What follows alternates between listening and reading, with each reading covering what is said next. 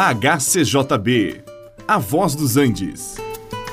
Você vai ouvir agora Meditações com o Pastor Victor.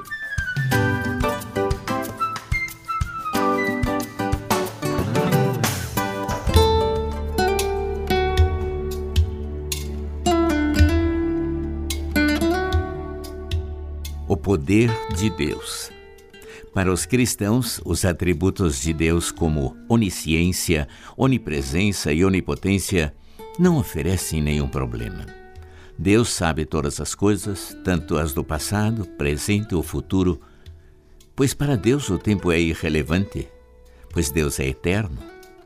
Deus também está presente em todo lugar, pois ele não é limitado pelo espaço. E também a questão de que Deus pode fazer tudo o que ele quer está dentro dos seus atributos divinos, pois nada é impossível para Deus, desde que Ele queira realizá-lo. Basta olhar para as coisas criadas para concordar com esta afirmação de que para Deus nada é impossível. Ao observar o universo com suas galáxias, formadas por inúmeros corpos celestes que se movimentam a velocidades fantásticas, não podemos menos que dizer: sim, Deus tem todo o poder. Deus também pode interferir nas pequenas questões humanas, se ele assim deseja fazê-lo. Quando o apóstolo Pedro estava na prisão, ele estava dormindo entre dois soldados, ligado a eles por algemas, e havia soldados diante da porta da prisão. Humanamente seria impossível que Pedro saísse de lá. Então Deus interferiu. Enviou um anjo para resolver aquela questão. As algemas se soltaram das mãos de Pedro. O anjo o despertou, dizendo que ele se apressasse, tomasse a sua capa, suas sandálias e que o seguisse.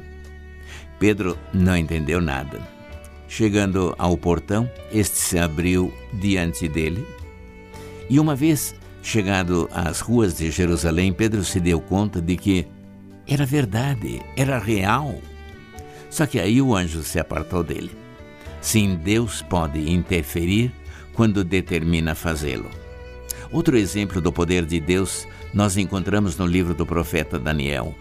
Havia aquele grupo de jovens que haviam sido levados para a Babilônia para serem instruídos na cultura daquele país, e eles determinaram não se curvar diante de uma estátua de ouro feita pelo rei.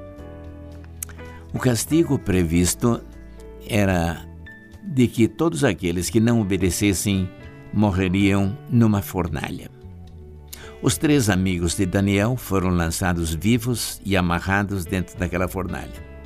Quando o rei olhou para ver o que havia acontecido, ele, em vez de três, ele viu quatro pessoas caminhando livremente. As cordas com que haviam sido amarrados se queimaram. Mas os três amigos de Daniel nem sequer os cabelos queimaram. E o quarto homem era parecido como um filho dos deuses, dizia o rei. E ele era muito mais do que isto.